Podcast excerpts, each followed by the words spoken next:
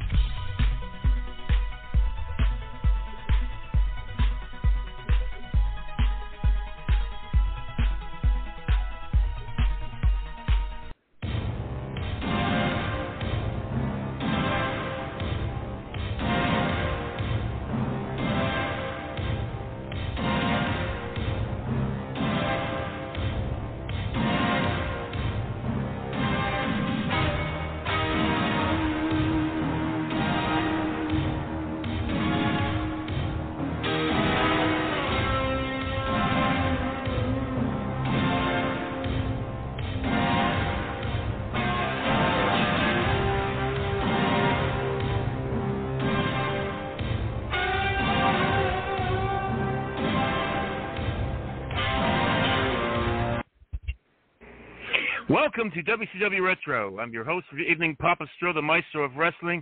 Always great to have you guys with us. Uh, it's the Wild Wild West of podcast. Just the place to be, folks. We talk about past, present, future professional wrestling, but so much more. You never know who's going to call in, tap the fun. And tonight's a very special night. We're going to be talking giants, monsters, and beasts of professional wrestling through the years. So if you have any favorite stories or favorite moments with your favorite giant monster or beast of pro wrestling, please call in and give us your great memories and feedback. Uh, and you call back in, call anytime actually to tonight's podcast. As well, 914-338-1885. Once again, that number is 914-338-1885.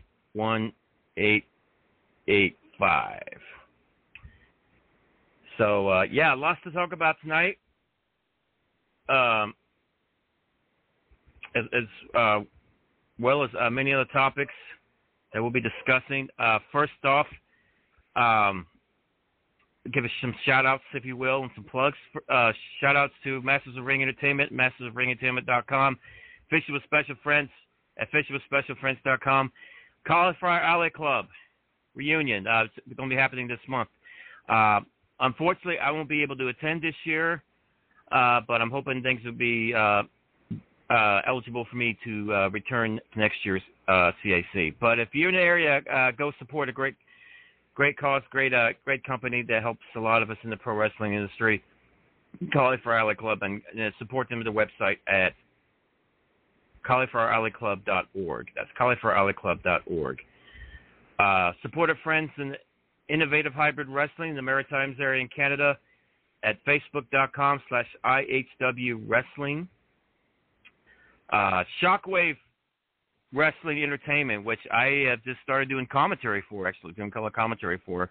And uh, next year I'll be doing commentary for Shockwave uh, Wrestling Entertainment. Will be September 18th at the Fall Fair at the Craven County JC's Fairgrounds in New Bern, North Carolina.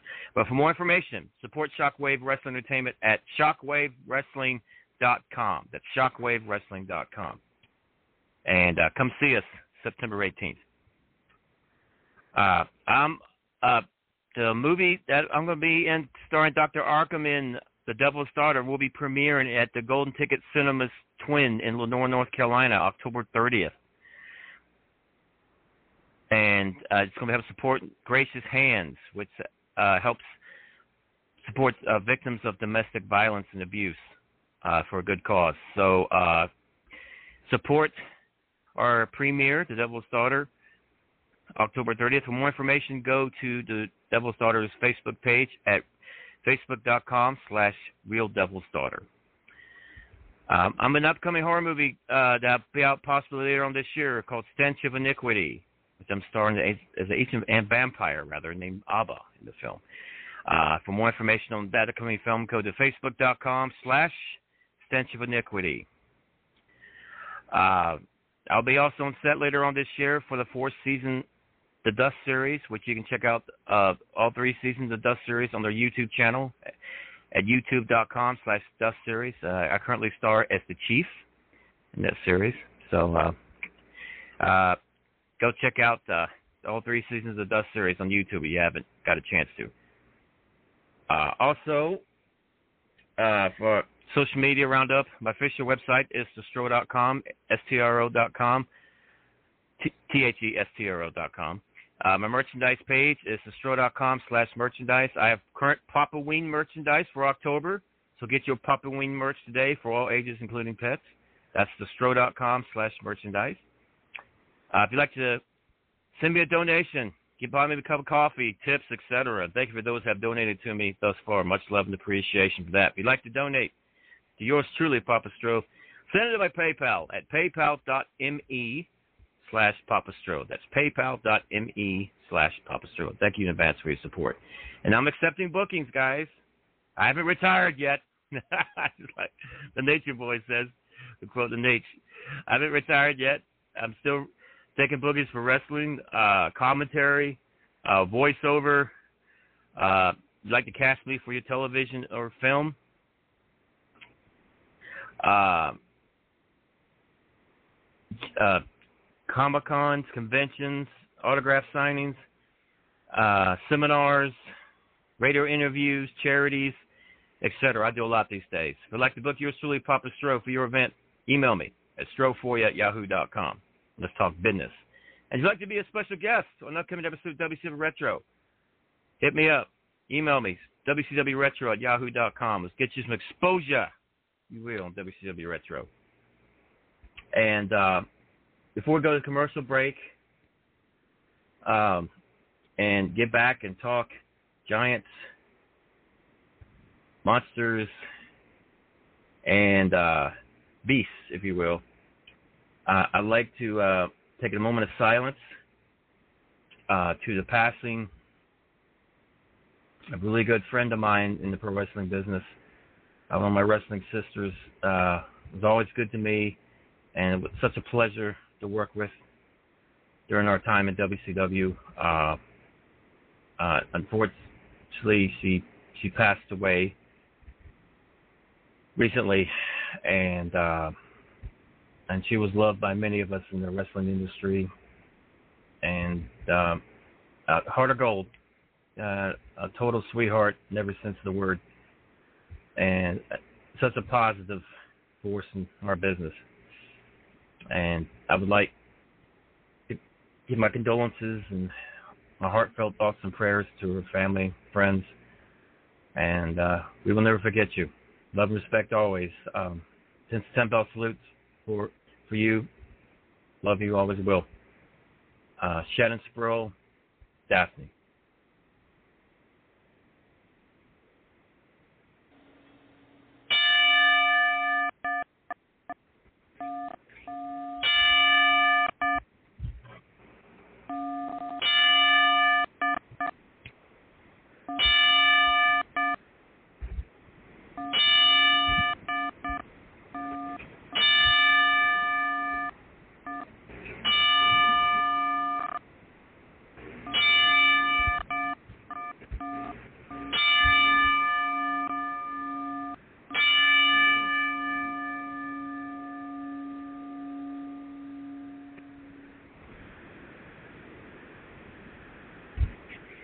Right back in just a few minutes, folks. Stick with us.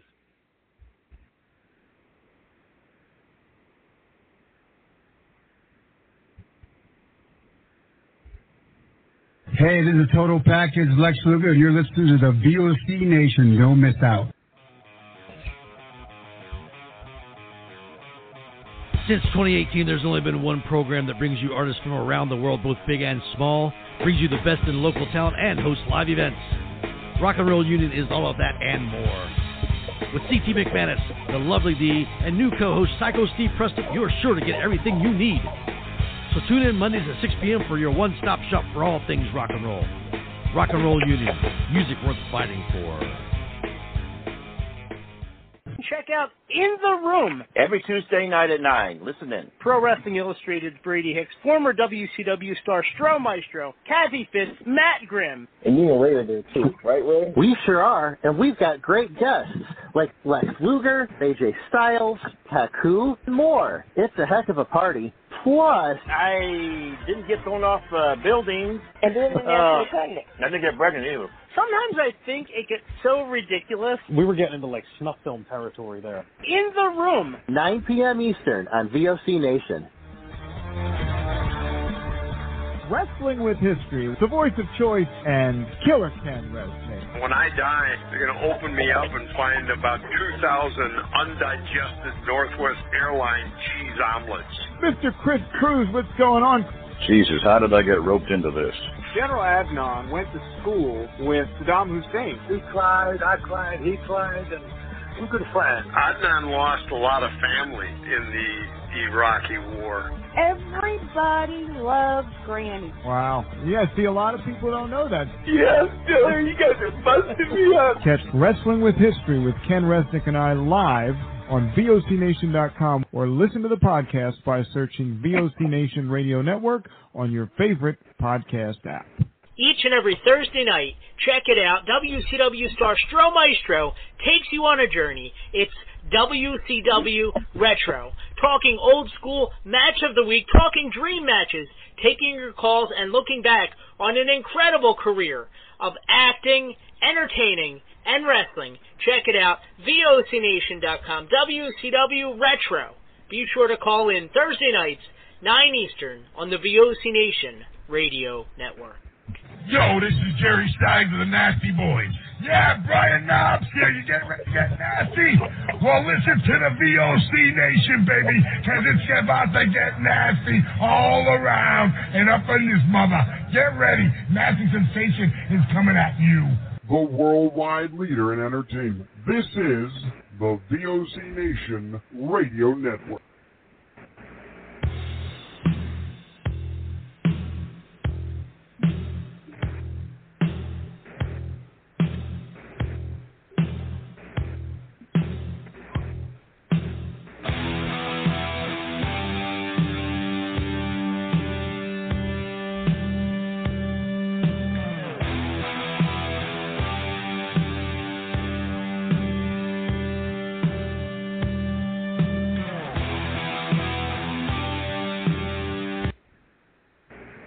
Welcome back to WCW Retro. Great to have you guys with us as always. And tonight, we're talking giants, monsters, and beasts.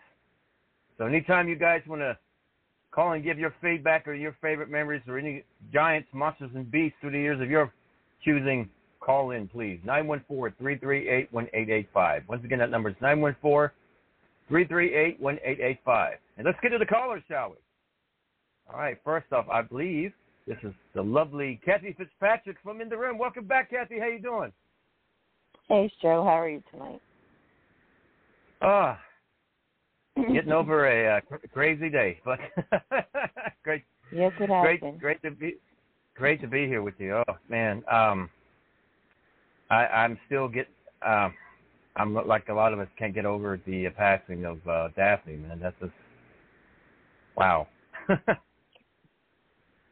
Yeah, you know, um, I was going to post something on my Facebook today about, you know, everyone has problems. No one knows what goes on everyone's mind because you're not around everybody constantly.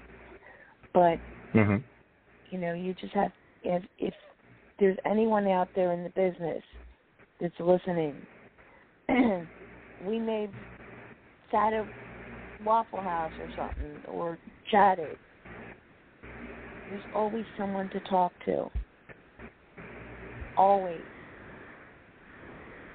You know, it, it's it may be just like, hey, how you doing? Hey, you want a cup of coffee? Hey, come on, let's go grab a soda.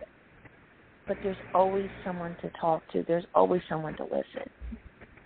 And I don't know if you heard this, Joe, but Rikishi's niece was found murdered in California. Oh wow. Oh man, I'm sorry. I Oh. know Lloyd had put something up That's terrible. that they were looking for her, and um, from what I understand, that she was found murdered today in California. Young I'm girl, so I sorry. think. I think maybe seventeen, eighteen. That's terrible. um, you know, Shannon was a great girl. She, I Mhm. mean, there was times with Ring of Honor when I would pick them up. One story I was telling the girls at work today. we were on in Newark Airport, and you have to take the tram, the shuttle, from one place Mhm. terminal to another. And we were getting getting off the we were on the at the thing, and everybody's you know in their outfits and everything looking crazy as normal. And this woman walks in and she goes, "Oh, are you their mother? Are you their mother?" And I said, "No, but I would be proud to be their mother." So as we're getting Huh. off the, the monorail, we're walking down, and Shannon goes, "Hold your ears." Thank goodness she gave me a warning because if not, I would have jumped sky high. She let out this scream Oh boy. and and then turn everybody's like turn around looking and she just turned around like, Wow, where'd that come from? You know? And that was the type of girl she was. oh yeah. I mean, I hadn't seen her in ages and I saw her at a convention and she was screaming, Kathy You know, such a nice, nice young lady. And all I can say is my prayer, my thoughts and prayers are with her family and um her relatives and everything. Um all I can say is, you know, she's not suffering anymore. Yeah. And uh, Uh, there, there were a lot of times I wish I had her out, outlook on the things. You know what I mean? To be as be as positive as she was a lot of times. and just you know may may God try to comfort the family. The Kishi family, um, and Shannon's family. Absolutely. Um, you guys, if you can keep uh, Shannon's family and Rikishi's family with awesome prayers, that they they truly need it right now for sure. And, they're definitely mine, as well as Kathy's, for sure. Um, yeah, yeah, it's been a it's been a tough day, but you know we'll we'll, we'll persevere. We'll get through it. Right. Yes, we will. Sadly, we've had to do it many times. Yeah. Uh, and the, and what gets me, the the year's not over yet. you know what I mean? Look what we've lost already Exactly. this year. Crazy. It's crazy. Well, if you stick with us, Kathy, we're going to be talking giants, monsters, and beasts. I know you quite quite a few of your favorites. You would just like to share. so, oh man, this would be a fun night for sure. Oh, let's uh, let's get let's bring in Professor Steve. Uh, Steve, welcome back, brother. How you doing, man?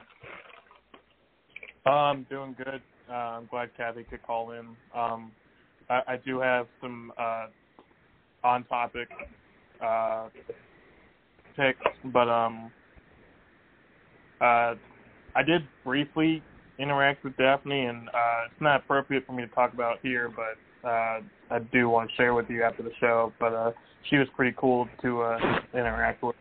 Uh, thoughts prayers, energy to, towards uh, her family and friends, and uh, I really uh, become a fan of Crowbar uh, recently. Um, yeah. So he's in my oh, he's thoughts a great too. guy. Daffney, Mhm. so. Um, but um, yeah, on topic. Uh, um, when you were uh, on the tonight's theme, uh, I gotta go with Dan Severn as the my first Oh, yeah. pick. Yeah. he's a he's a gentleman beast. He's a beast, but he's a gentleman Yeah. at the same time. Great guy. Love Dan. very accomplished uh, martial artist and, and pro wrestler, uh, NWA champion and uh, UK champion over here, and black belts and jiu-jitsu and judo and um, UFC uh, legacy. Um, I really like his uh, uh, podcast with uh, Don Frye hilarious stuff with, with those two bantering, uh, bickering, and uh, so um, have to go with them. Like I think the dream match besides Taku and uh, Brock Lesnar would have been Dan Severn Brock Lesnar. Oh yeah, yeah. I learned a lot from Dan. Uh, working with training with him, we we were training uh, with a, a company called U, UWFI, which were at the time competitors for pride fighting, and uh, he, you know, we we got to train a little bit, and uh, yeah, I learned a lot from him. Uh, I mean, just uh, like I said, he's uh, as tough as they come, you know, sparring, but it's sort of gentleman, such a nice Um, guy afterwards, and we we- we've been friends ever since. Great guy.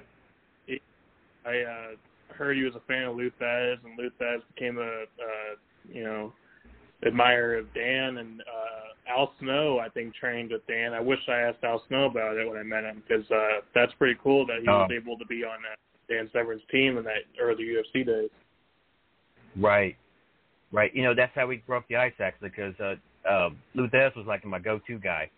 I was for advice, and I always wanted to ask, like, call and ask Lou, you know, what should I do, this and that when I was young, you know, early in my career. So uh, it was really cool to kind of break the ice with Dan talking about Lou, Lou Thesz and everything. So I really liked uh, the with uh, Ox Baker. I guess you can consider him a monster or a beast. Uh, he got interviewed with uh, Lou Uh, Ox Maker, yeah. hey, Chad, do you remember Ox, right?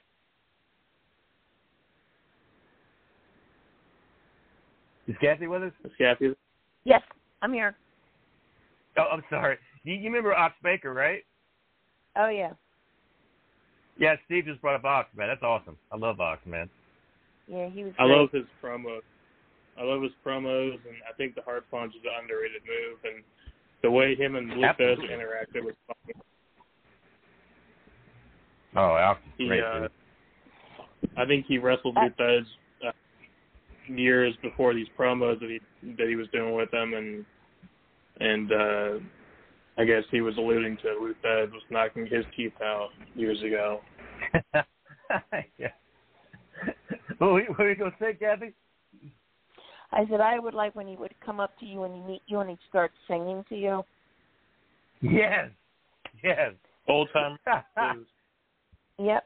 yes. Oh man, Ox is awesome. I miss Ox. I swear.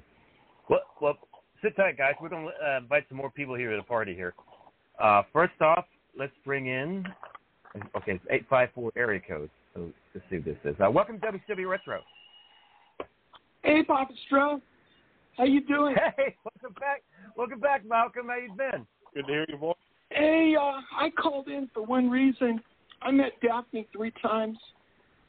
She was so nice to me. I mean, it was hard for me, Papa Stro, because she's like, or just like Ashley Massaro, she committed suicide just for Starrcast, and it really hit me. These are two nice young ladies. They're much younger than Yeah. I am. I wouldn't. I told you, Hefner, I want to date somebody that's my age, so I got something to talk about, you know, when- as I grow old. and I don't, you know. Hulk Hogan said, I don't think I'll ever get old.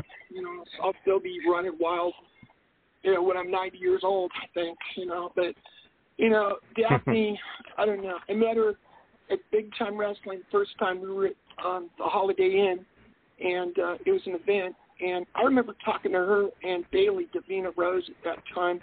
This was a summer, Mhm. sometime of 2010, and Davina and and me and uh, Daffney were talking, and then I met her at the autograph session, and uh, Lillian Garcia was with me, and the Iron Sheik and Nikolai Volkov and Virgil and Dawn Marie came up. Wow. And we were having What a good crew. time, all of us together. We were joking, and you I'll know, bet. and Daffney, you know, she told me. Then I met her in Miami, Florida. I won that trip to WrestleMania 28 in 2012, and we were at this hotel, and I was with, Mickie James and Matt Hardy and Robbie Yee, and then Velvet Sky came over, and we were having a good time, all all of us together, and joking, and I was doing impressions for him. And, I, I was attracting a bunch of wrestling fans at, at the event, you know, and I was put I was bringing out some good vibes for people, you know. Um, I've been thinking about this all day. Uh, I got this WCW Mayhem album on my laptop, and I was listening to like songs by Sting and uh, Hulk Hogan and Diamond Dallas Page. And uh, when I think about WCW, I mostly think about the Stinger over anybody.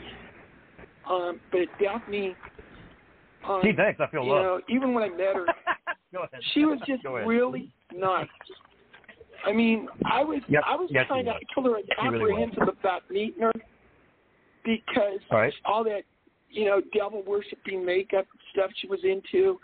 You know, it, you know, I didn't know what her real life personality was going to be like. She was a total nice lady, young lady, I should say. Yeah, I just had to Oh yeah. that in, Yeah, Papa well, well, well, her her gimmick her gimmick at the time, the whole gothic thing was really huge back then. I mean, you had you had her on the scene, you had Vampiro. I mean, it was really big big deal back then. but in real life, you know, throw away the makeup and the and the uh, character, you know, the evil character thing, you know, the psycho character. She is a r- really sweet young lady, you know. Hey, I, I hey just man, got I, I that ain't got room her. to talk, man. I, I I have a doll with me and I dress in black, so I got no room to talk about. you, you know what I mean? Yes. In honor of Daffney, I'm I just. I was watching WCW at that time. I think she would have been my favorite. But uh, when I was uh, watching in my youth, Victoria was my favorite. But uh, I would have loved to have Oh, seen uh, Tara. Victoria and Daffney against each other. at Lisa some Marie point. Moran's real name. Oh, Yeah. amazing, amazing. Sorry, Kathy, Steve. Kathy, um, uh, and Malcolm brought brought some uh, up really good points about you know Daffney spending time with some of the people in the business. Um, did you um did you get the spend chance to spend any time with Daffney during uh, some of your events that you went to? Yeah, Ring of Honor. Mainly um, in the beginning days of uh, Ring of Honor, they would bring her in, Nice. and um, Awesome. you know she came in with uh, Punk, and it was usually me, her, Punk, AJ Styles, Okay. um, Kathy Carino. Um, that's basically everybody that would fit in my van. I bet that was a good time. Those guys. Yeah. And that was at the That's time awesome. where uh, Punk was actually dating her a little bit. Oh wow. Okay. Yeah, so that was a long time ago. Yeah. Wow. Papa Mm. Stro, what was her real Well, that- name? Shannon. Shannon Spruill. Shannon Spro. I actually had her as a friend on my Facebook site years ago, and CM Punk was on there at the same time. Yeah. Yeah. And I've never That, met um, CM Punk, but I met yeah, Shannon Spro. Yeah. Well, you know, both both uh, her and, and CM Punk were, were, were always cool to me. So I mean, Yeah. and I I I got I knew I knew Shannon a little bit more action because I had more interaction with her, right, with WCW and everything, and she was always great. Matter of fact, uh, we almost had a chance to work together, her, myself, and Crowbar, uh, towards the end of my run. Oh yeah, and it almost happened. And, it almost happened, but you know, the office, inner changing door to the office back then, you know. but um, but she, but I mean, we traveled together, and she was such a sweetheart and just a great soul to be around. And I, like I was telling Kathy, I wish I had back then. I wish I had her mentality of more a beat mentality back then, because you know, just you know, I, it was all right with me, but it was just certain things kind of got to me at times, and just we're all we're dealing with uh with political stuff here and there. But I mean, she just took everything with a grain of salt, just happy-go-lucky attitude, and I, like I said, back I just wish I had back then. I wish I had more of her outlook on life, more or less, because she was she was great, man. I, nothing but love for uh, Yeah, Daffney. You know what's great, Papa Stro, is a lot of people don't really see this, but they these these wrestlers they they're they're not just great athletes, they're really good actors because they put on such a good performance, especially the ones that are the bad guys like Terry Funk. And you you meet them like first time I met Steve Austin, I I was nervous about meeting him. I didn't know his real life personality was going to be like, but they're really nice people in real life. I'm going to say this. I think wrestlers, you know, they're putting on a show for everybody and they're, they're doing interviews, but you know, behind the camera, you know, when you meet at a meet and greet, they're they're the nicest celebrities you can meet, in my opinion. Oh, absolutely. Let's welcome Mr. Hollywood and Chaz Moretti to the party here. Welcome, guys. How you doing? How you doing, Papa Stro Maestro? We have um, Malcolm. We have Mr. Madam. We have we have Logan. That's right. Mr. Hollywood is in the house. All right, get your long-winded. All right, get your long-winded intro out of the way and step WCW aside, Retro son. With the one and only, the one and only Papa Stro Maestro. All right, now we got the long-winded twins out of the way. I can make my introduction. Wait, How is wait a minute. tonight? Wait a minute. I know that voice. Mania, brother. Yeah, well, let me tell you something, Malcolm. You know, my gimmick is no gimmick. I don't like people. Let's not get it twisted. Why? Because What? people. Here, let me give you an let me give you an example. A friend in need is a pest. Bobby Heenan said that. Wait a minute. Wait a And minute. it's it's Kathy. It's a party. it's a party Hey, here. that's Chaz, you want to hear this? All right, here we go. We're waiting.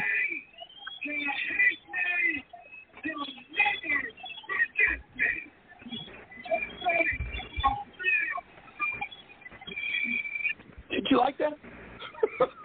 That was awesome, Mal- Malcolm. That was totally awesome. Totally Hey, awesome. Stro, he's taking your sound bits, your sound bits away, bro.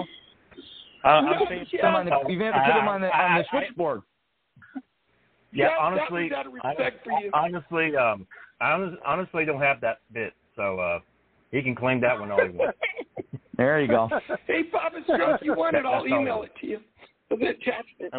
You know what's funny, guys? We were you were talking about Lou Thesz earlier, and one of the clips that when we were tape trading as teenagers that I happened to get a hold of was um, a clip from Georgia Championship, and it was a, a match between Lou Thesz and a very young Buzz Sawyer before he became Mad Ooh. Dog Buzz Sawyer. And they went about 15 minutes on TV. I mean, hold for hold.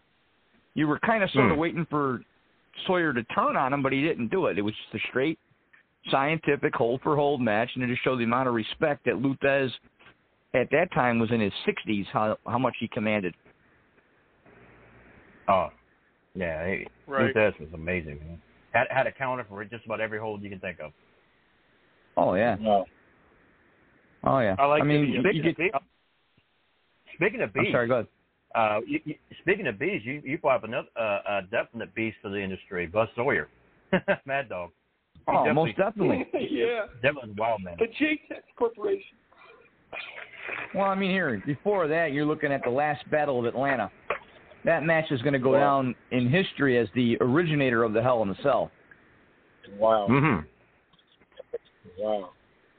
Fully Yeah, enclosed yeah, cage. even at that age, when he was with the JTEX Corporation, he was still a great wrestler. He put on a big show. Big show. You're Gary missing a big show. Big show. Oh yeah. Matter of Big fact, Show. make his He was A- a AEW debut in the ring uh, this Sunday, right? All out. Wow. Is Yeah, it this Sunday? Yeah, that's Yeah. what we're hearing. Wow. Former, former, he right, WCW there, right, right there in your champion. neck of the woods. Yeah, right That's there in your right, neck of the woods, WCW. Chaz. Chicago. Uh, basically, where they're going to hold that event is about 45 minutes northwest of me. When they had Wow. the event at the United Center, that was within a half mile of my place. Wow. And I got to tell you, the the buzz that was on the internet and the buzz that was in the arena was the only buzz going on about that event in the city. I mean, I drove past it. You got about four or five blocks away from the United Center, and it was, I mean, it was as silent as a church on Sunday. You didn't see anything, which kind of struck me funny Wow. because they filled the place, but yet there were no, you know, when the Blackhawks are playing or the Bulls are playing, they've got street vendors hawking T-shirts and hats and whatnot. Uh, you got guys out trying to get people to go into the private parking lots. You didn't have that. I found it to be a little weird. Wow. That's- And mention Papa odd. Stro Maestro. Mention the Wow. Big Show. I I gotta talk about the Big Show. Big Show. He was the WCW World Heavyweight Champion, and I'm gonna tell you something. When he joined the NWO, that was just too sweet. Yeah, I'm going. And that was what, 30 Yeah. years ago? What's that? Just about. And that was how Just long? about. 30 years ago? I Yeah. like that's not about a There you good minute ago. Hey, I know Mr. you're- Hollywood, Yes, sir. Mr. It was Hollywood, you're too sweet. sweet. Oh, my God. Here we go. I, I I remember. I remember. Uh, Mas- Maestro. I remember like yesterday. Um, um, the Big Show. Of course, he was called a giant. He was coming down the ring. I just knew he was coming to the rescue of WCW. And what did he does? He turns on WCW and goes NWO. That he, Wow. he gets us too. Uh, Where's uh, Granny Hulkster when you need her? I know, right? Where is she? She's she's probably uh, working on her new uh, Granny NWO t- Hollywood T-shirt. Oh, That's she right, won't she's admit it, but gonna she's going to heel heel. turn too. She's going heel. I can see it now. She'll never Granny admit it, but she's heel Okay. turning at some point. Exactly. I'm going. I'm going Granny Bollywood. Hulkster India. of the Hey, NWO. Kathy, speaking of uh, monsters of the industry, um, we got to put in Bull Nakano in Japan. Oh, Remember yeah. Bull Nakano? Most definitely. Yeah. Oh, Yeah. oh, man, he was tough, man. Woo. The, uh, But have She you was a- seen her in the past couple of years? Yeah, She thinned great, down. don't she? She got down Oh to what, God, about a buck forty? She looked, yeah, Yep. she looked yeah, amazing. she's playing golf. Yeah. Unreal. Unreal.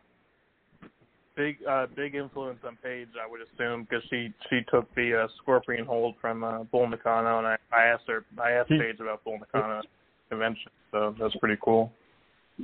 That's right, she sure did. The one hold it took her a I little remember bit of time to admit to was um, the page turner. That was her brother's. Hmm. Ooh. Uh, those- The those page turner was known as the Zack Attack out in England. Those, Hey, Papa those matches that Bull, Bull What Nakano, year those matches that Bull Nakano had had with Okay. Madusa, man, that, that Oh. they were amazing. Just Yeah. amazing. Papa Stro, what year did Bull Nakano pass away? She didn't. She's still, She's still Oh, she didn't. Yeah, She's still alive? She's Still alive.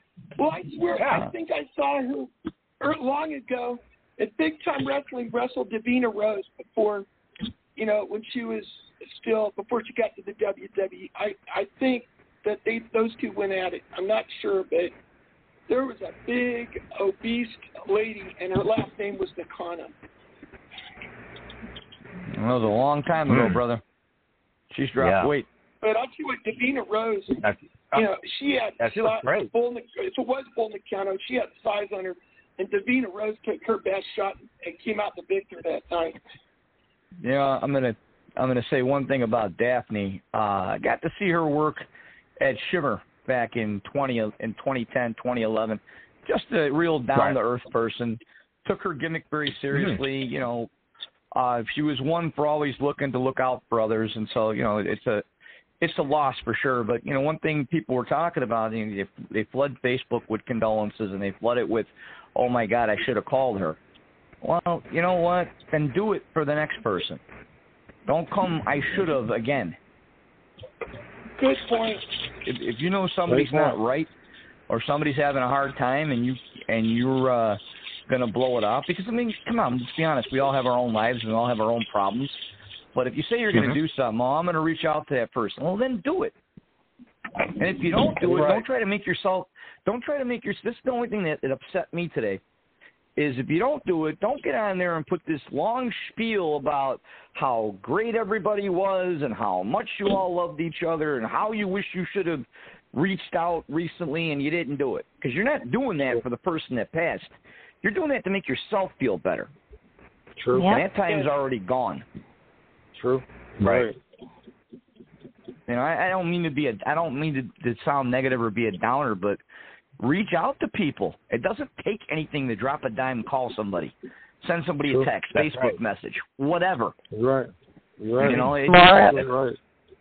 I just think it's very You're selfish. right. I just think it's I think it's extremely selfish when people start giving these these these Facebook eulogies.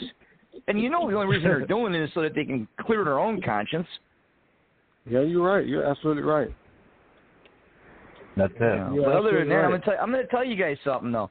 Everybody talk and God bless AEW, God bless NWA, Ring of Honor, everybody else that's providing alternatives in today's wrestling market. But if anybody wants to really see up and coming women's wrestling, you got to go to Shimmer. Shimmer is out twice Shimmer. a year, once in October, once in April. Yeah. Make the trip to Chicago and go see Shimmer. Two days, I think it costs you for both days. It's less than a hundred dollars, ticket wise. Wow. And that's to sit. You're in a 300 seat arena. It's like you're sitting in somebody's living room watching wrestling. Wow. I mean, I've seen incredible. I've seen all the girls come through come through Shimmer. I mean, three quarters of the WWE's roster were Shimmer girls. Wow. And Right. at one time, at That's one right. time, I either I yeah, at one time I either managed or managed against six, seven women that were on the Shimmer roster at any one time. Wow. You know, and it's that's where you're going to see, you know, that's where you're going to see see them before they get to where they have to go. The Iconics were a Yeah. young blonde tag team when I first saw them. It's Did speaking you of ever work with uh, Kathy Carino? Yeah, I know Kathy very well.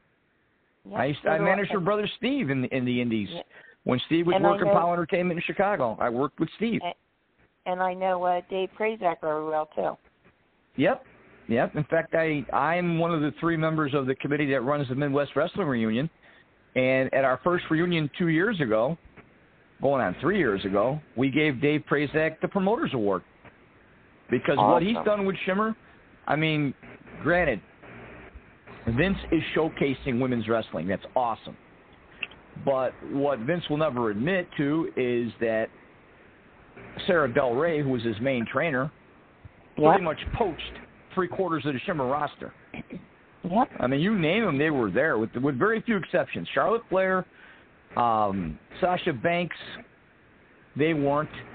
Um, you know, Nia Jax wasn't, but a lot of them were, and that's what Yeah. they brought that level of professionalism that was missing. You know, and don't get me wrong, no disrespect to the to the women post Attitude Era, they weren't given much to work with.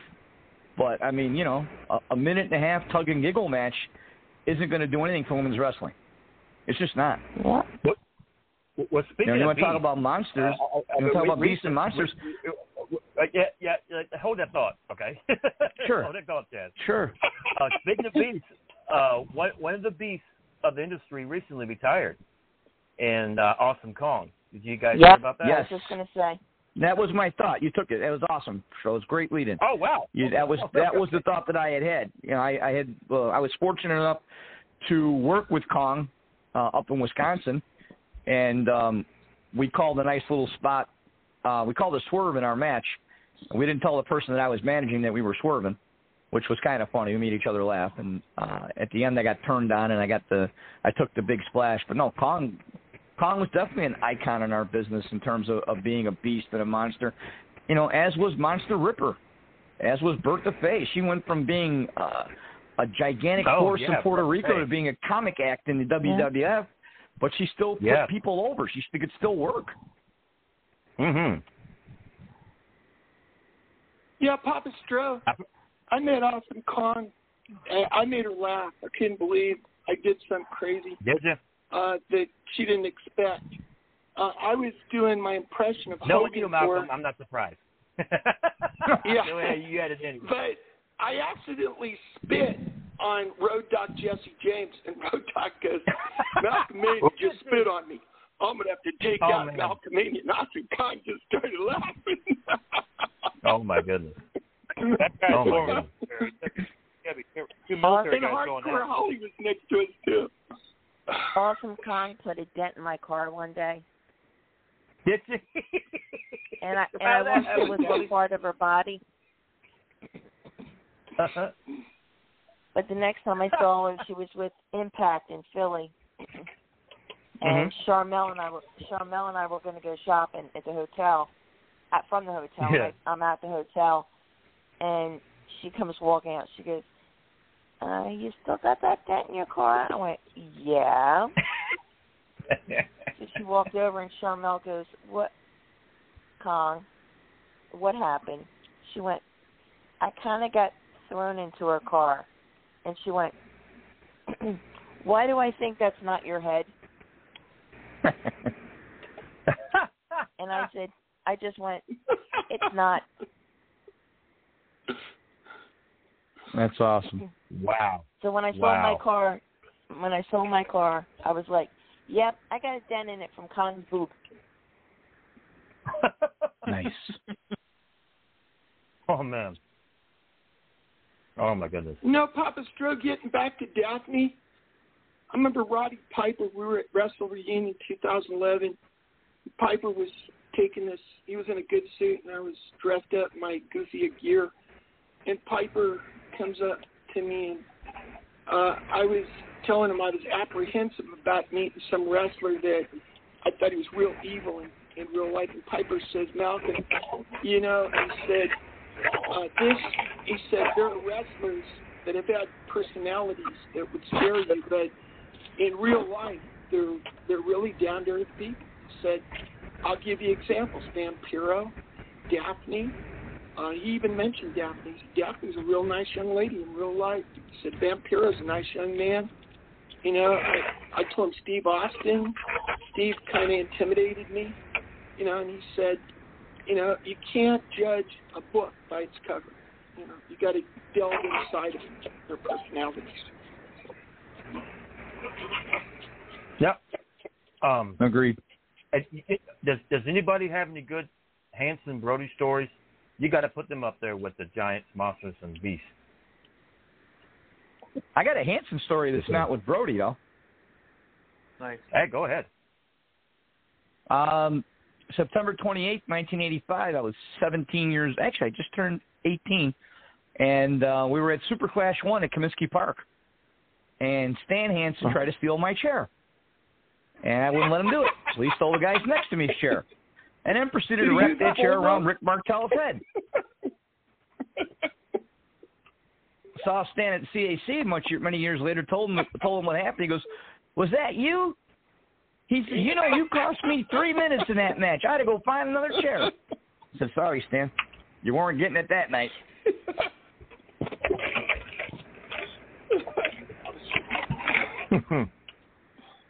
but I wasn't. I, Oh. I was never privileged enough to see to see um, Frank in action though. I, but Stan and, and Martel, man, they beat the hell out of each other all over Comiskey Park. It was fun to watch. Oh, I, I, bet that uh, was awesome. I, I had a, a fan interaction with uh, Stan and got his book signed. I, I wish I asked more All Japan questions because I would have loved to hear heard his thoughts in person about uh, the four pillars. But um, there's so many dream matches. I wish uh, if, if there was if there was a prime St. Vincent now, there's so many guys I would have loved to have seen him with, especially someone like a Walter. But um, uh, looking back at that '90s All Japan era, it was a it's a pretty great era of wrestling. That that period. Those Hansen matches with uh, Terry Bam Bam Gordy were pretty amazing. Yeah. Oh yeah. I, I saw I saw a picture uh, recently of uh, Terry Gordy uh, kicking uh, Stan Hansen. I'm, I'm sure they went at it pretty hard. Oh wow. You know that was the fun part about Japan back in the '80s, is that you get you can have Hansen and Gordy match up in Tokyo and and knock the hell out of each other, and then the next night in Yokohama they're teaming. That was just the beauty of, of all Japan. Right. Was just the intrigue. That was what that's what made me a Japanese wrestling fan. Was just the intriguing matchups because you didn't see those matchups in the states. They were very still No. emotional and ter- and territorially centered, and so you just didn't see those type of matches. You didn't see a a Ric Flair and a Rick Martel fight, you know, fight in a unified match one night, and the next night they're teaming. I, I got a I got I got a, a giant pick, a giant Baba from All Japan, the promoter, uh, Gangrel. Nice. Uh, I used to I used to watch Gangrel's streams on Facebook, and he told me that uh, Baba was his favorite promoter, and he uh, when he worked All Japan, uh, Gangrel liked working with uh, Terry Gordy as one of his opponents, him and Masala. But uh, yeah, I've heard Baba was a pretty good promoter, and obviously he had a lot of at, at one point when he was working uh, promoting over there. Hey, Papa Stro, Mm. I met I met Yeah. Stan Hansen at Starrcast at Memorial Day, 2019 in Las Vegas, Caesar's Palace, and right Mhm. next to me was Madusa Miceli, and I went up with a big Raider flag, and I took a picture where I, where I held the flag up, and, and you can just see a tip of Stan Hansen's cowboy hat, and he was laughing. And I told Stan, I said, I know you're a great wrestler, but you also did some really humorous moments in wrestling too. People didn't know you were a really good comedian. He goes, "How so?"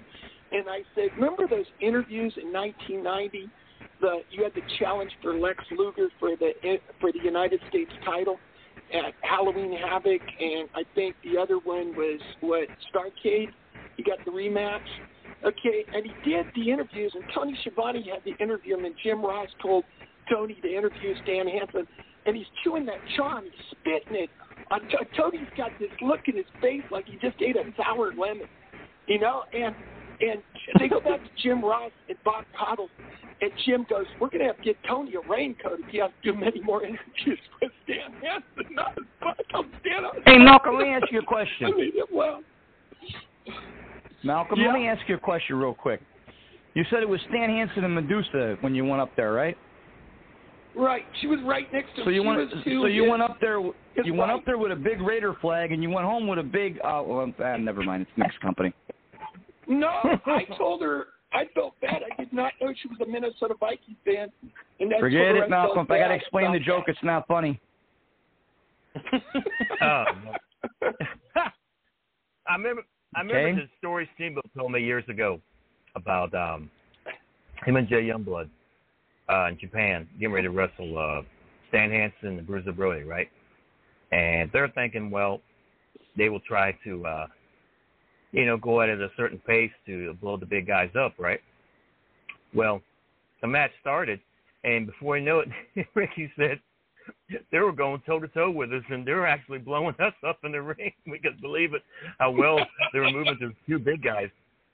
And you had, you know, Brody drop kicking, you had Hansen all over the place slamming. Oh yeah. Were in shape, man. I mean, sure, you were you were in WCW back um, back when this gentleman was. I mean, the mystique that was in Japan and and all over with Vader. I mean, even just as far as the entrance was concerned with the helmet. I mean, Vader had to be Mhm. up there with one of the top draws as far as being a, a beast or a monster or somebody of that mysterious vein, don't you think? Yeah. Oh God, yes. Matter of fact, I was uh, matter fact, the UWFI training I did with uh, Dan. Uh, Vader actually was with that particular company as well. Um, I saw a match of his with their champion at that time, Takada, and uh, it was it was just amazing to see him work that different style. You know, the the, the MMA style, and, and then like years later, I was doing the Gorgeous George the third thing up in Indiana, and this was when Vader was had his feud with Hogan for the title. And this, I don't know if you remember this when Vader was going around these different promotions, beating people up, getting that momentum up for his title match with Hogan for the title, WCW title. Well, he ran in during my match, right, and uh, obliterated my opponent and came to me, right, and he hasn't seen, you know, he didn't see me since the training days, right, and uh, and I, I should have took advice from Sting and Shawn Michaels about covered up because you know he gave me one of those like ham hock forearms to the corner, right? And I'm thinking, you know, I'm old school, you know, I'm not gonna wuss out and put my hands up, you know, take it.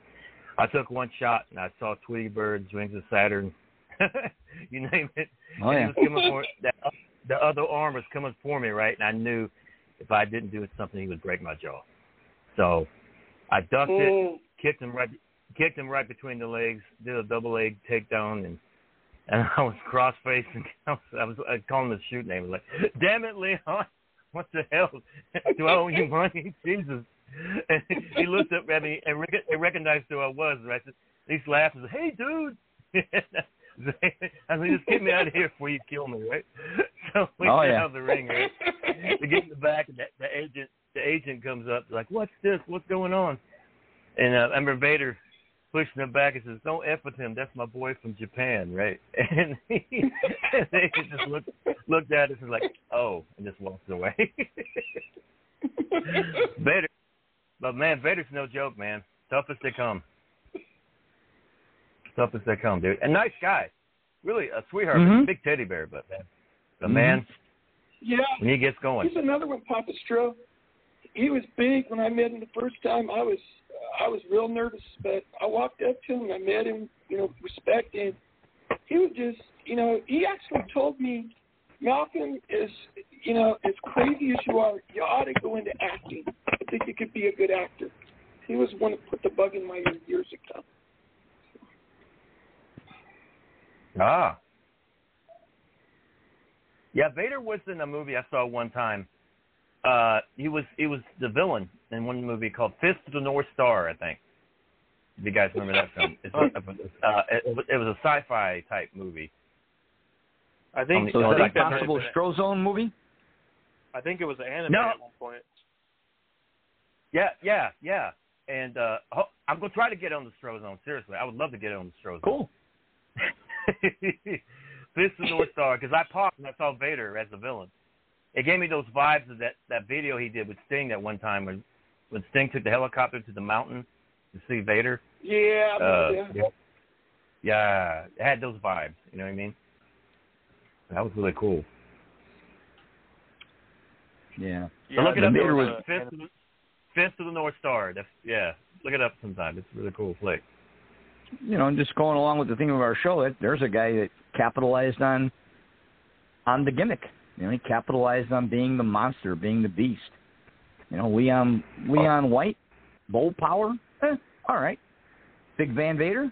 Now you got something. Yeah. Speaking of monsters, what about Abdul the Butcher? Good lord. Yeah, love Abdullah. Oh, Abdullah, man. Yeah. Dude, I if there was no Vader and- Abdullah, there would be no hardcore. Period. yeah. No Yeah, disrespect yeah. to Terry or Mick Foley or Onita or anybody else that has done hardcore since. But Abdullah the Butcher was doing hardcore in 1969 when it was unheard of. That that gum Abdullah. when I met Abdullah the Yeah. Butcher, the only time I met him, I told him my favorite moment of his career was when at Battle Bowl '91, and Mick Foley, uh, Cactus Jack was already announced, and he and they announced that he, Sergeant Buddy Lee Parker was going to be his partner, and he beat him with that kendo stick, and I was laughing. Abdullah was laughing. Bruno Sammartino was next to us. I mean, it was great. Hmm. Or not He said many Sammartino, cla- uh, classic matches through the years. Abdullah has many classics. Not Bruno. So I don't it know if you um, I don't know if you heard this story that that superstar Billy Graham tells all the time about Abdullah, but they were up in Canada, and there was some kid. Uh, this is late '60s, early '70s. There was some kid up there um, who was Native American, did the did the Indian gimmick, and he was uh, in the opening match. And unbeknownst to the promoter, unbeknownst to anybody, Abdullah just took off in the middle of his match, hit the ring, threw the opponent out, and beat this kid to an inch of his life. Used the hmm. fork on him, used everything, busted him wide open. In fact, he hit an artery. So they had to call the ambulance, Oh. get this kid over to the hospital before he bled out. And Abdullah just goes back to the locker room and he sits down in the heels locker room and superstar Billy Graham looks at him and says, Abby, what are you doing? And he just looked at him real nonchalant, real calm. He says, Coleman, I had to get my heat.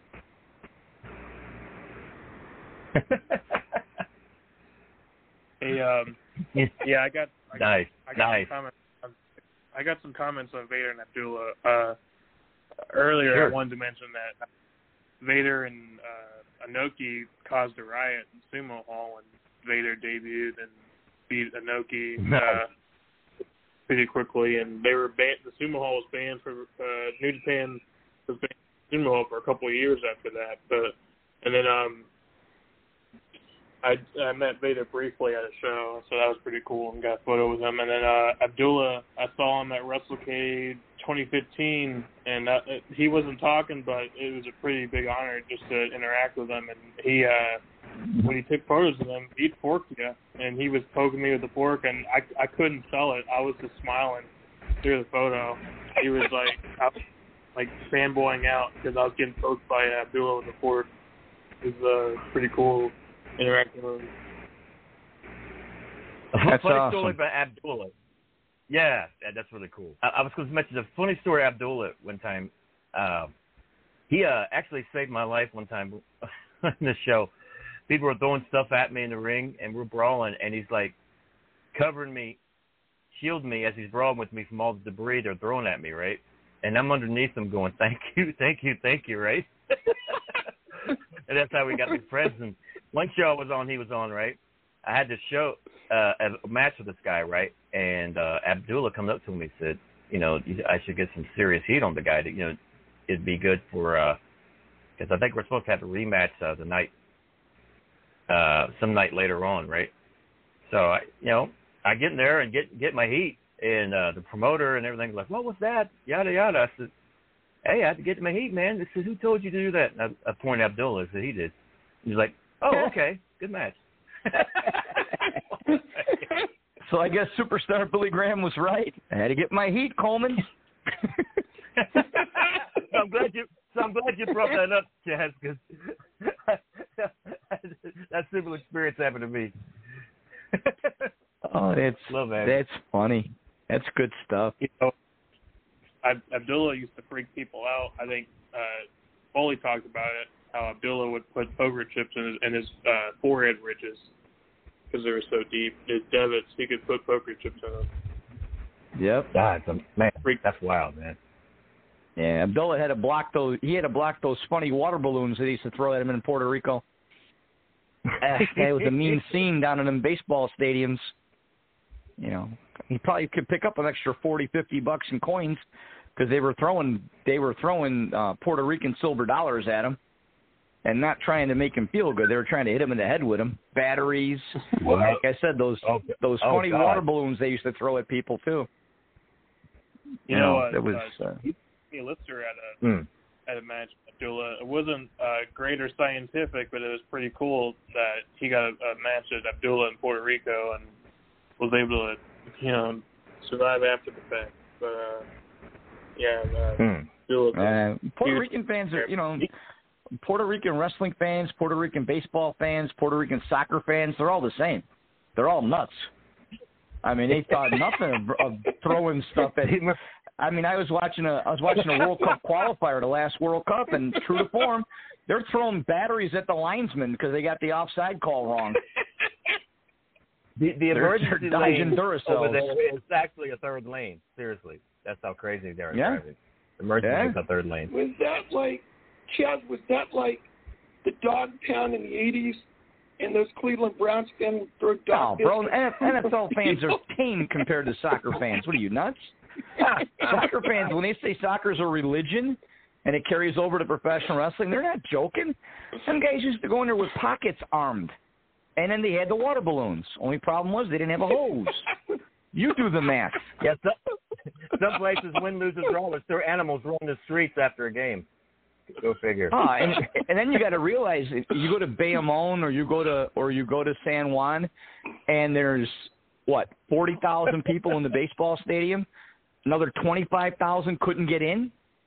That was heavy duty back then.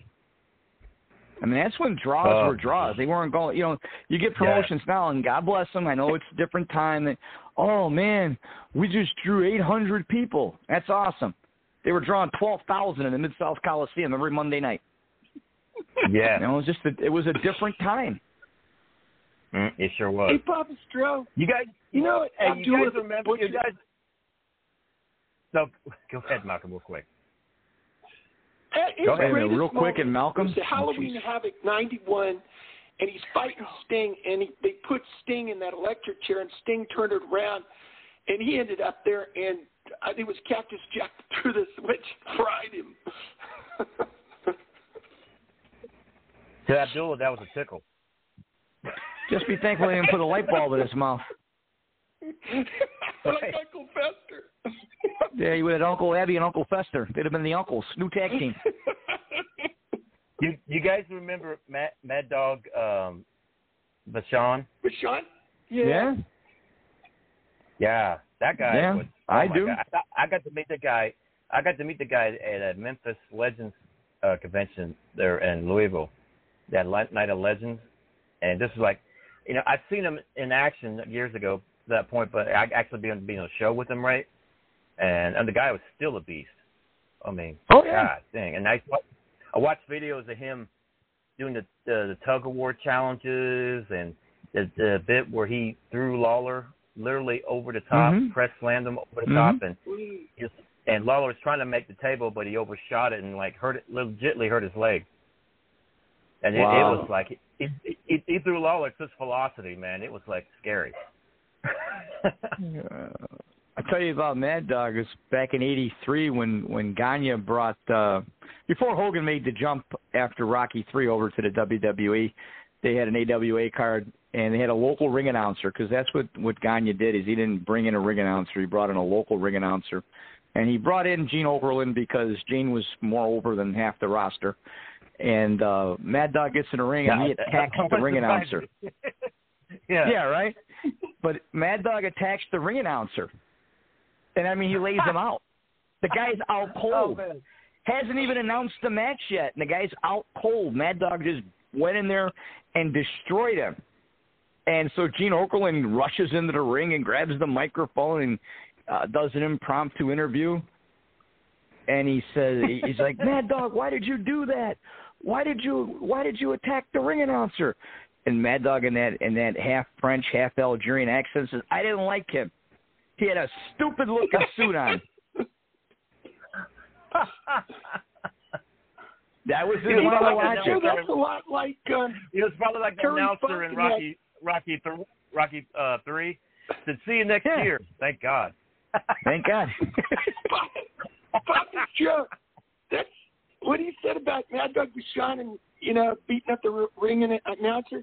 That's like uh, when that that ring announcer grabbed Terry Funk's cowboy hat and he had a preliminary match, and he Terry just beat the snot out.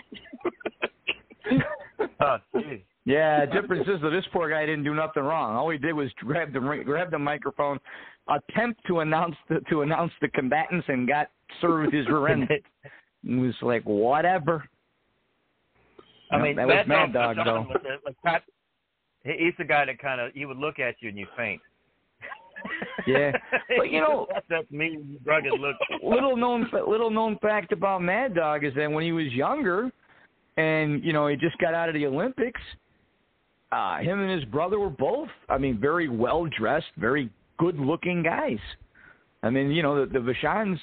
I hate to say it, the, the you know the good looks in the Vachons didn't last with uh, with Vivian and with Luna.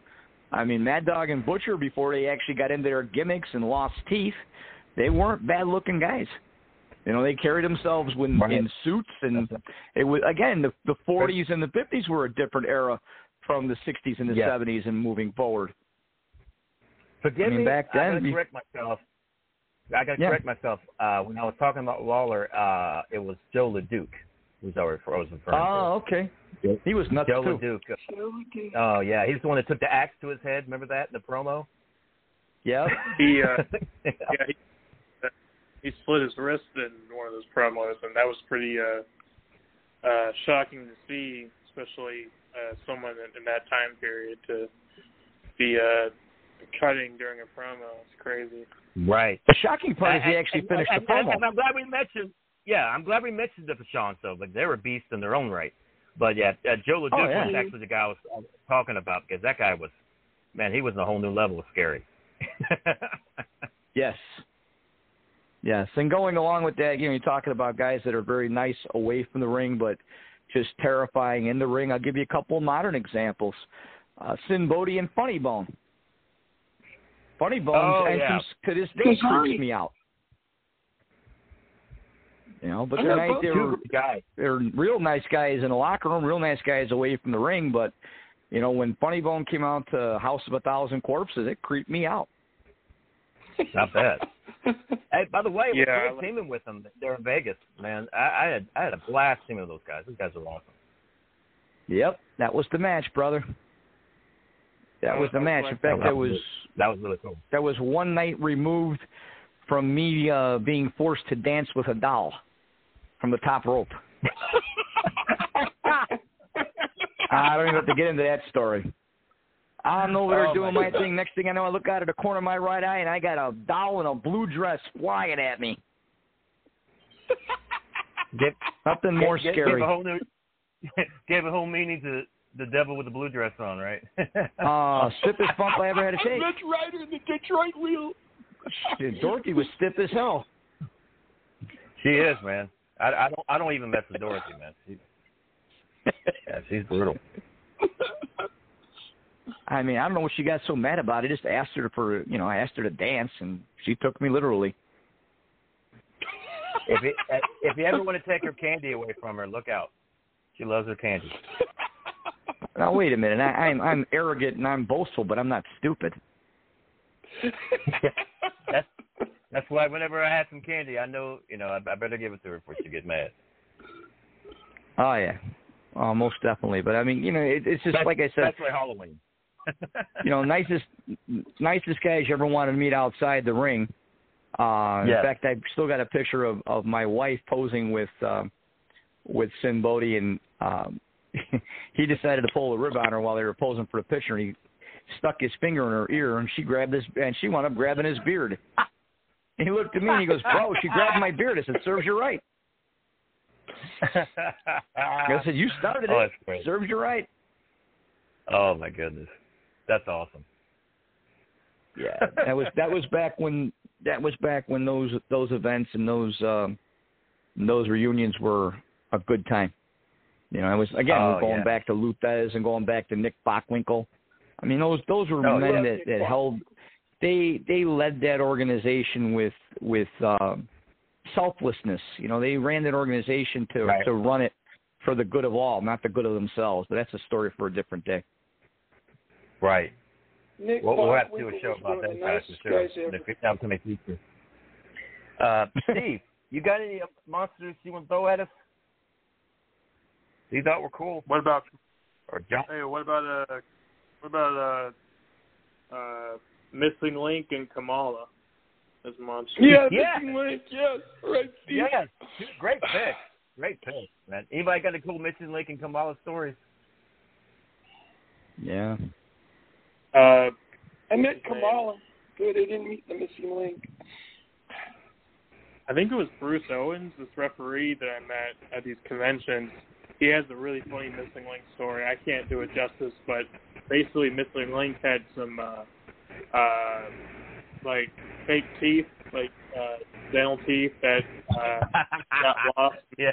and uh, Bruce Owens like had to uh, either pay him back or owe him money, and he had to go look for him, and it was just such a funny story. Like, if you ever get the chance to uh, contact Bruce Owens, like he's got such a funny missing link story. And plus, one of my coworkers, uh, who's a bit older, uh, he like found out that I like wrestling, and he he, he mentioned missing link to me. So he he must have been uh, a big deal in, his day because just to have coworkers uh, mention him to me.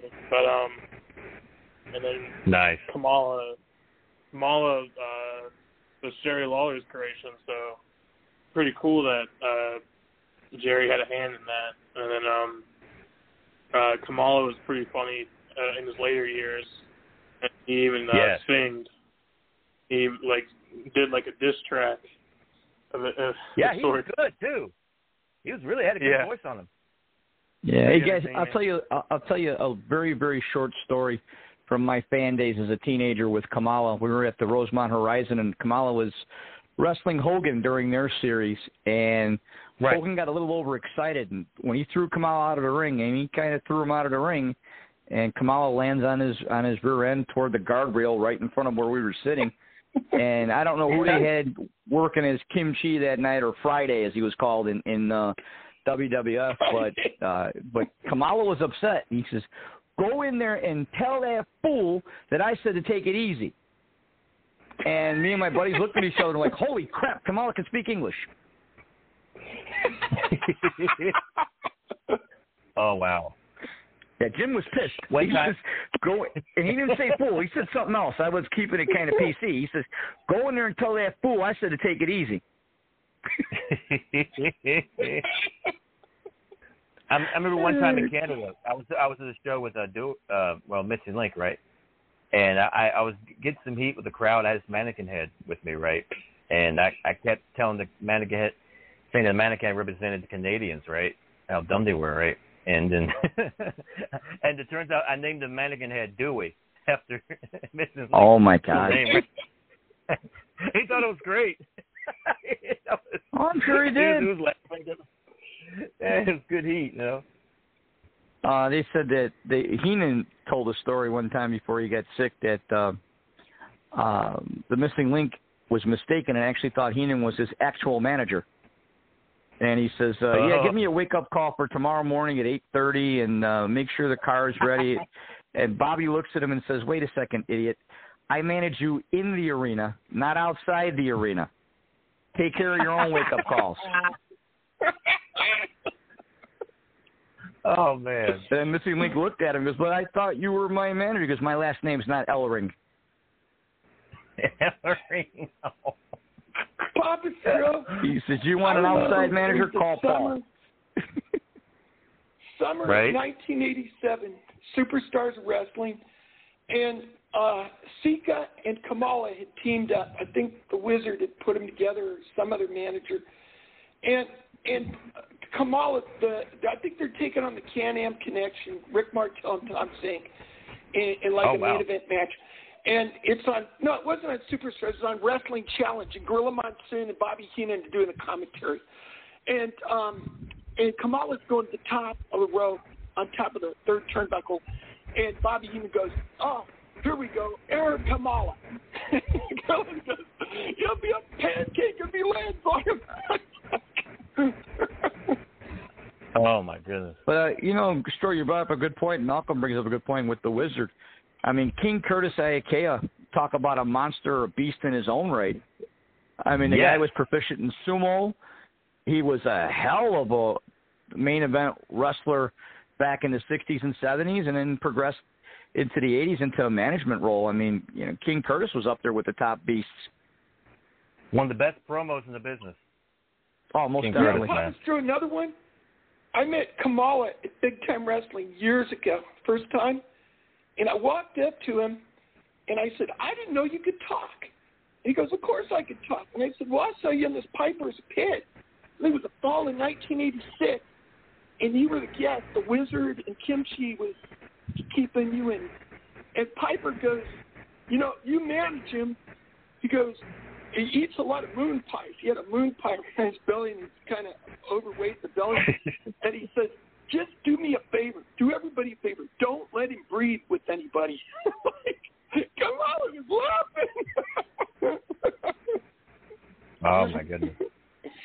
Hey, I, one of the topic of giants, monsters, and beasts. What about the Great Kabuki, man? yeah, there you go. Oh, Oh, oh, that that guy. He, used to terrify terrify people. World class championship wrestling, the Great Kabuki. Didn't Gary Hart manage him? yes, Yeah. Steve, you want to say you want Longevity. to follow up on that? Yeah, he had, he had a longevity, long career. I, I was watching one of his uh, pro wrestling Noah matches, and he he's pretty uh, elderly at that point. He was still working. He was still uh, swinging the nunchucks before uh, working that match, and it was a tag team match, and it was pretty cool. I think he might have worked at New Japan Battle Royal, and I, I think he uh, worked in Pro Wrestling Noah in a tag team match. One of his uh, later matches I saw, and it's pretty cool that he was able to still go at his age. Amazing. Man, he uh he had such a mystique about him. It, it was uncanny. And people to this day still talk about Kabuki. it's pretty wild. Oh yeah, uh, Steve Corino. Steve Corino was, was was mentioning that on commentary how how scared he was of Kabuki in his youth. Yeah. Uh another another guy he didn't have to say a word, but it's this look he just had that terrifying look about him, you know? Yeah.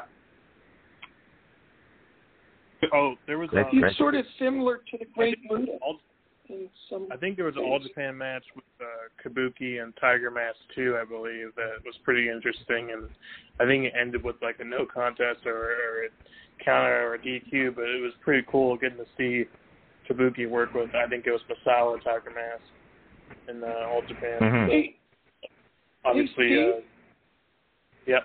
Steve, did the Great Kabuki spit out green mist like Muta did? It's been a long time. Yeah, he was the originator of it. Okay, yeah. It's just been a long time. Did you think I used to watch when the did- when did matches the on six- ESPN. wasn't there a six man a while back with uh Kabuki, uh Muta and Tajiri?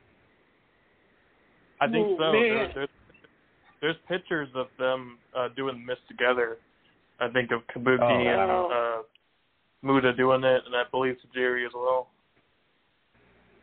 That's awesome. That is awesome. I really stuff. like. Papa Uh, Stro, did, I- I did think when, Hogan uh, ever guy- wrestle the Great Kabuki? I'm not sure. I'd love to seen it if if it did they did if He it did be- happen. Did be, Well, I'm not doing But- a dream match or anything. I'm just trying to reflect. no, I, I'm not sure, but he de- he definitely faced uh, Muta. Uh, Hogan did New Japan, but Oh yeah. um, Yeah. I forgot what I was gonna say. But oh yeah, I really like when Gaijins use the the poison mist. Uh, like uh, Yeah. Jessica Havoc. No, not Jessica Havoc. Mischief did it. I saw her do it in Ring of Mhm. Honor, and then uh, uh, Chris Jericho just did it recently in that Nick Gage match. Thought that was a cool Right. finish using the, the mist. Hey, Steve, I got to say this. I love your insight of the Japanese wrestling. I mean, nobody talks it the way you do. I got to get that in. Uh, I, I try my best, but um, Yeah, we they, they, Uh, there, there's so many people. There's so many people on the internet that I can learn from, and uh, there's there's a lot of experts out there, but it's it's always nice to talk about it here on uh, VOC Nation and Retro. You know, we we got to mention guys like Undertaker and Kane, man. I mean, those those guys are, Thank you know, as far as like mo- modern day monsters and phenoms, and you know what I mean. Thank you. I was gonna uh, had them. I had them in my head. Uh, yeah, Kane and Undertaker are definitely monsters and, and giants as well. Um, I think those two are what really got me into wrestling, um, especially in the early 2000s. Um, and and Kane, uh, he got a lot of a lot of people got turned off by Kane unmasking, but I thought him unmasking uh, helped. Uh, Yeah. He was he was still a monster at that point. Um, the way he was like burning Jim Ross and he was uh, terrorizing Eric Bischoff and he was still causing mayhem even without the mask. Um, and he took inspiration from uh, Red Dragon, that book, which I thought was pretty cool that I learned about in his uh, his autobiography. But um, uh, yeah, Mhm. the Undertaker and Kane are, are two of my all-time favorites for sure, and the legendary feud, and, and they've tag teamed together. So uh, yeah, good, good. Oh, I mean, Yeah, and they Papa and they were they were on top for quite a while, for many years. Best debut, best debut ever, I would say, at Kane's when he when he attacked Oh. Undertaker at the Hell in a Cell match at Bad Blood with the Shawn Michaels. Yeah, that was pretty terrifying. Very that was pretty Myers, terrifying. Yes. Yeah, Papa Stro. I only met Mark Calaway, the Undertaker, one time. We're at Frankenstein's. I drove down from Las Vegas, and it was November seventeenth, two thousand eighteen. It was on a Saturday. And I had a Hulk Hogan jacket with me and a life-size stand-up of the Undertaker. You know, because he, was- he had a baseball cap on, a T-shirt, and jeans. You know, everybody Mhm. expected him to come in wearing his Undertaker stuff, and they were all disappointed Right. You know, and he when I got to the table to meet him, I was like one of the last ones in line, and I think I waited three hours there in line for him, and he commented to me, he said, "I've been watching you all day in line." He goes, "You've been bubbly, up, you know, everybody else has been moody, you know, you've been trying to entertain people, talk with them." He says, "I'm really," he said, "it's really a pleasure to meet a fan like you." And I went up to him and I said, Well, some fans told me, I just want to ask you yes or no. Could you sign my Hulk Hogan jacket? Because you and the Hulkster at Survivor 91 and uh, Tuesday in Texas were two of the best matches I ever saw in my life. And he said, Give me the jacket. He signed it for me. And I said, Well, all these fans said you wouldn't sign anything of Hulk Hogan. He says, Hey, Malcolm. He said, You listen to yourself. You don't listen to these fans. You want something signed you know, just ask somebody. If they don't want to sign it, you know, at least you took a chance to get it. He said, don't listen to these other wrestling fans. He said, you know, he said, you're you're a good you're a good person. I could tell, and you're a good fan. And uh, you know, he was just I I did the Hulk Hogan voice for him, and he laughed like crazy. And all these wrestling fans at Frankenstein's, you know, they're saying, "Hey, Malcolm, you made the Undertaker laugh. He doesn't even smile when he comes to the ring." You know. And that felt so good, Papa Stro, that I just made Uh, somebody feel that good. You guys, you guys remember? Um, you guys remember uh, King King Mabel Viscera? He was pretty intimidating. Yeah. Yeah. He was in the ministry at one point. I, he was. Sure was. Um, he's. Uh, I used to team with him actually, back when he was King Mabel. And then um, l- later, later became Viscera, and he was even more terrifying. he had the suspenders. You know what I mean? When he You became a teamed up big with daddy. him when we when he was Daddy part of V, Men on a Mission. Wow. That, that's when he was known as Mabel. Then he became King Mabel when they won the King in the Ring tournament. I never got to uh meet Viscera or Undertaker, but uh getting the chance to meet Kane at the convention was pretty cool and asking him about working with with or without the mask and um telling him which uh version of him I like, that 03 unmasked version. But um yeah, yeah. Viscera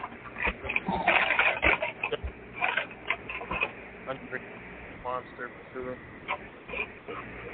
Then there's Bam Bam Bigelow, who for a guy his size was just amazing to watch. Beast from the East. Yes. Papa Stro. Remember Amazing. Survivor Series 87? And he was the last man in because Bundy and the one man gang got Hogan disqualified on purpose outside the ring. And Bam Bam almost won it single handedly. He just couldn't. Andre was too much for him. But man, he, he was in there against three against one. And I thought he was going to win the match that day. I really did. Oh, Bam Bam has some great love- matches over the years. Go I love Bam Bam. I love Bam Bam's work in ECW with Taz. I think that was some of ECW's Oh, wow. best work right there. When they would go through the ring, when they'd go through the the stage ramp, the walkway, Yeah. that was that was just awesome chaos. Like just seeing uh Oh, man. just smaller Taz and Bam Bam just go just start break going through stuff. It was just cool. Oh, their match is awesome. Amazing, man. Yeah, I another love, good yeah, match by Bam great. Bam. Papa Stro, another good match by Bam Bam was Starcade 88. It was the third to last match. Him and Barry Windham for the United States title. Man, Barry, Yeah, they had a great match. Barry put the claw on him. He says, he's mine. He yells, you know. And, and, and Bam Bam just, you know, somehow overtook it. You know, he, he went through all kinds of obstacles. He almost won the match, almost won the United States title. But yeah, I was pulling for I told him.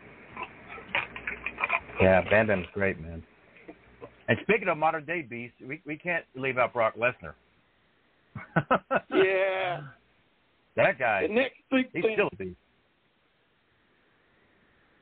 I was was not happy when he beat Taker at WrestleMania. I thought Taker should have uh, retained that streak, but um, it's it's interesting their history together. Undertaker and Brock.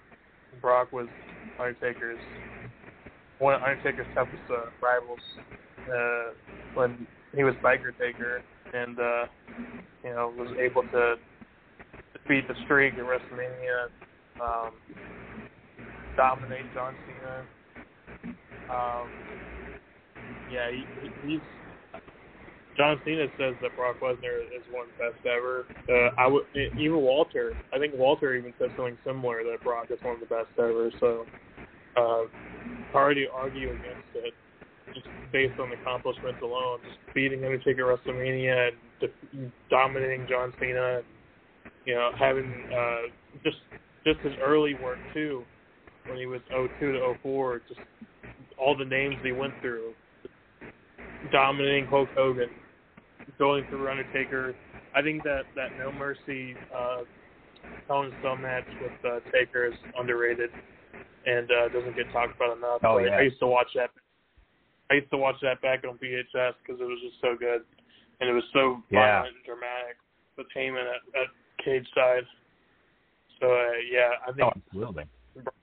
uh, Brock has had a Hall of Fame career for sure, and uh, it'll be interesting to see what he does with uh, Roman next, and uh, hopefully Bobby Lashley. The first F5 I saw him do was uh, on Rikishi, and my jaw just dropped.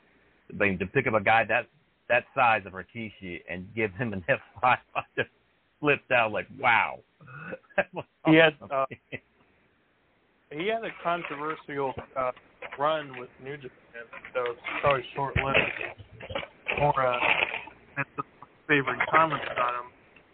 It's just interesting that Brock was able to work there at one point, and uh, you know he was WWE was trying to block him from wrestling over there, and uh, he even called the F5 the verdict as like a, a shot at them. So Brock Hmm. is, is, is uh, if he'll he'll go where he wants to go, and obviously he he he you know, had some success in UFC, becoming heavyweight champion over there, uh, beating Randy Couture, and um, he, last fight he last fight he had, even though uh, I think he uh, tested positive or something, he was able to beat Mark Hunt. So obviously he's had a, a interesting career in UFC and uh, controversial one in New Japan, but definitely a Hall of Fame career in WWE and UFC for Mhm. sure. Absolutely. Um, amazing. And he's not done yet. He's just made his return WWE. so- Right. That, that's I thought pretty he was, awesome. I thought he was going to. I thought he was going to MMA or doing or doing some other organization because the rumors were that he was going to go somewhere else. But you know, Vince, he he definitely sees value in Brock and doesn't want him to go anywhere. So Right. back eight more uh, matches. Well, this has been fun, guys.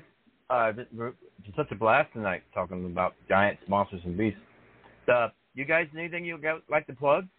So plug away.